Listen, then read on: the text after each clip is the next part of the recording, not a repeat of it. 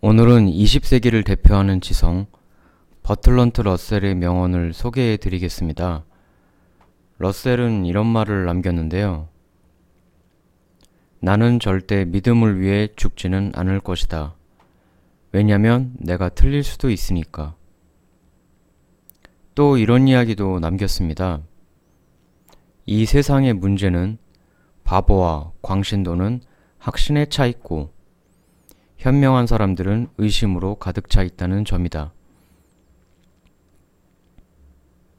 이 세상 악인 중에 자기가 악인이라고 생각하는 사람은 단 하나도 없죠. 타인에게 끔찍스러운 고통을 주는 사람들 중 많은 이들은 대부분 확고한 신념에 가득 차 있습니다. 이 세상에서 가장 위험한 건 사실 핵무기가 아니라 반성 없는 신념이라고 생각합니다. 반성이라는 건 자기 자신에 대한 의심이죠. 내가 틀린 건 아닐까? 내가 잘못 생각하는 건 아닐까? 남에게 끔찍한 고통을 주는 악인이 되지 않는 유일한 길은 내가 잘못된 건 아닐까?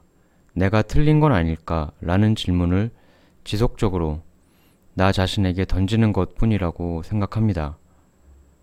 다음에 더 좋은 명언 가지고 오겠습니다.